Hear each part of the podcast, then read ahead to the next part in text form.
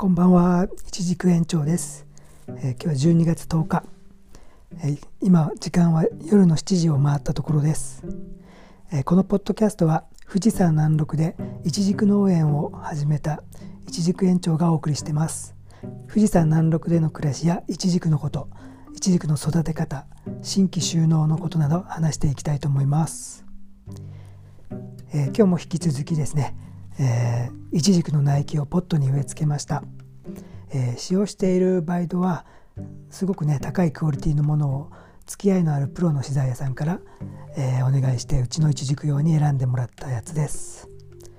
そのバイドまあバイドっていうのはざっくり言うと土のことなんですけども、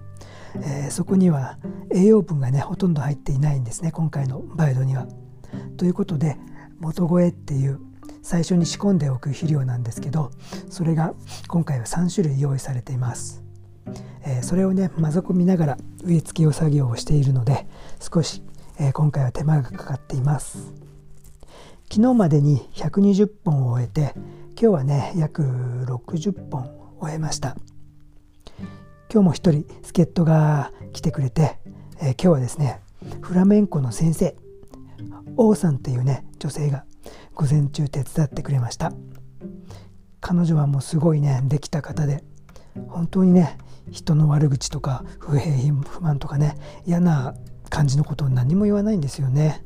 一緒にいて本当気持ちのいい方です。明日もねまた午前中に来てくれるということで私も大変助かっております。ありがとうございます、えー、僕もね常々嫌なやつとは付きな付き合わないようにしてるんですけど、まあ、みんなそうだと思うんですけど、まあ、嫌なやつっていう、まあ、自分の中の定義は悪い口ばかり言う人嘘をつく人、えー、噂話ばかりしてる人、えー、希望のない人ネガティブな考えばかりの人というねこんな感じの定義にしてるんですけど、えー、僕はこういう人が近づいてきたらしらーっとね逃げるようにしています。まあ近づかないのが一番ですよね。伝染しますからね。脳みそって主語をね持たないんですよね。どういうことかっていうと人の悪口とかを言ったりしていると例えばだけどあの人ずるいよねとかあの人ばっかみたいだよなとかそういうことをね言い続けているとします。そうするとね脳みそはあの人ではなくね自分がずるい自分がバカってね認識するんですよね。だから皆さんもねあのそういうことは気をつけた方がいいですよ。